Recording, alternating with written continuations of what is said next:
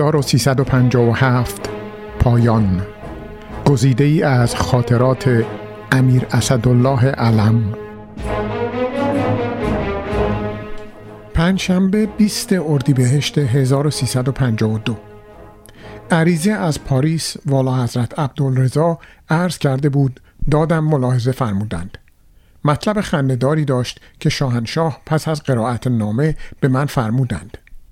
فرمودند عبدالرضا و زنش مهمان ملکه هلند بودند. نوشته است پس از شام گرسنه به خانه برگشتیم. از بس اینها کنس هستند. در صورتی که نصف واشنگتن متعلق به این خانواده است علاوه بر ثروتی که در خود هلند و اروپا و جاهای دیگر دارند.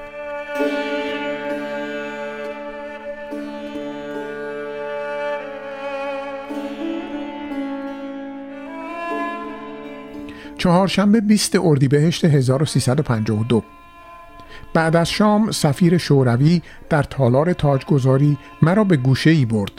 اولا از والا حضرت شاه دخت شمس گله کرد که چطور دعوت صلیب سرخ شوروی را برای سفر به شوروی نپذیرفتند. من گفتم باید از طرف رئیس جمهور شما دعوت شوند. ایشان خواهر شاهنشاه ایران هستند. یک کارشان ریاست جمعیت شیر و خورشید است. گفت البته من این کار را می کنم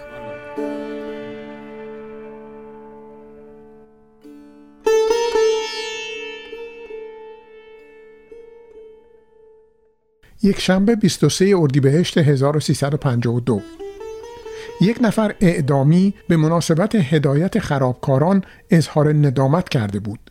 خواهش کردم محکومیتش تبدیل به حبس ابد شود.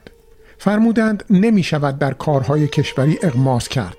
من اگر از گناه او بگذرم چند نفر دیگر را تشویق به این کار کردم آن وقت تکلیف بیگناهانی که در نتیجه به خاک و خون کشیده می شوند چیست؟ درست هم میفرمایند. ولی من عرض کردم به هر حال چون خودش مرتکب قتل نشده از لحاظ قضایی و حتی مذهبی نمی‌توان او را اعدام کرد.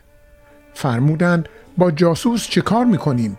او هم شخصا مرتکب عملی نمی شود ولی جان هزاران نفر را به خطر می اندازد. از این جهت اعدام می شود. باز اگر مطلب مربوط به خودم بود چنان که زاربین خودم را در قضیه کاخ مرمر عفو کردم ممکن بود فکری کرد ولی راجع به کشور نمی‌توان شوخی کرد درست هم همین هست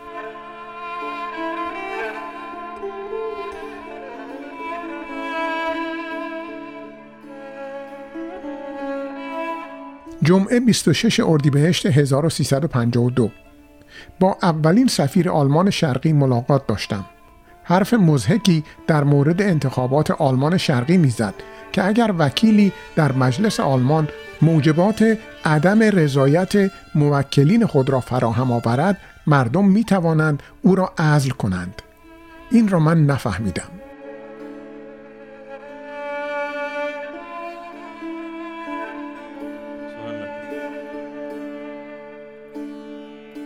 پنجشنبه 27 اردیبهشت 1352 صبح شرفیاب شدم.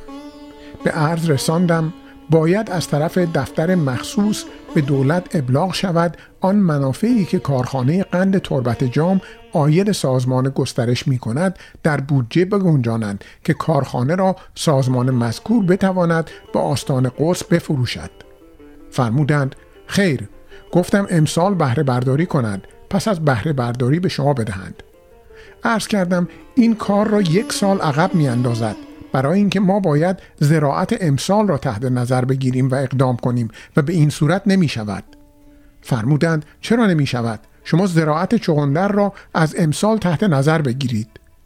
عرض کردم اداره کارخانه با دیگری و زراعت با دیگری نمی شود به علاوه تا این کارخانه و کارخانه تربت هیدری یکی نشود اصولا برای بلژیکی ها صرفه ندارد آنجا را تحویل بگیرند.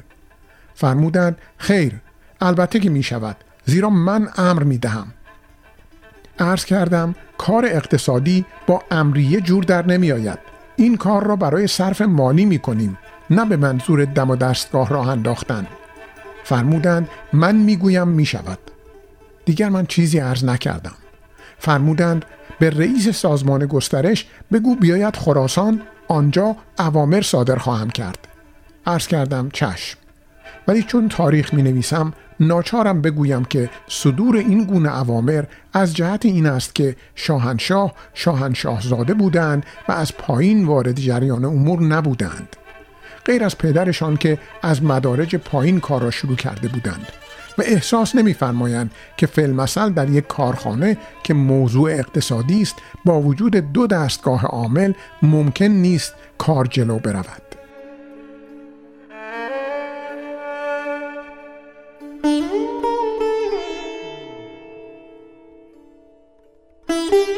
اصری حضور اولیا حضرت شهبانو رسیدم که نشان جمعیت زنان ایتالیا حضورشان تقدیم می.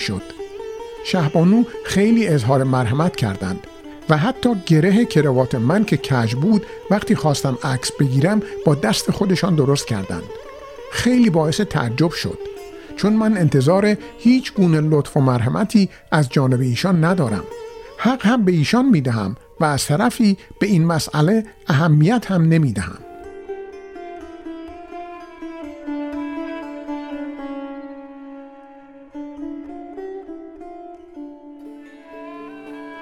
جمعه 28 اردیبهشت 1352 دوباره از من سوال فرمودند اوامر مرا به نیروی دریایی چجور ابلاغ کردی؟ عرض کردم در یادداشتهایم هست ولی به طور خلاصه عرض می کنم که به دریادار عطایی گفتم اعلی حضرت همایونی میفرمایند من به شما اعتماد کردم شما سرهنگ ها را به درجه سرتیپی و سرلشکری مفتخر ساختم جواب اعتماد و محبت مرا اینطور می دهید؟ این تیراندازی شماست؟ این هم انضباط شماست که وقتی از ژاپن ویزیت می کنید تلویزیون بیش از احتیاج خود در کشتی ها می آورید؟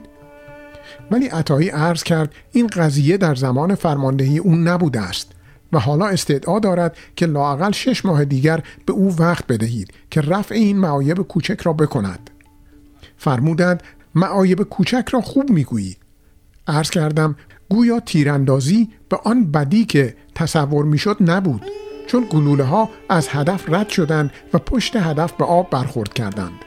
شاهنشاه خیال فرمودند از بالای هدف رد شد. ماشالله به پیگیری شاه که به چیزی که پیله کردند ول نمیفرمایند. حق هم همین است. با همین خون جگرها ما را به اینجا رساندند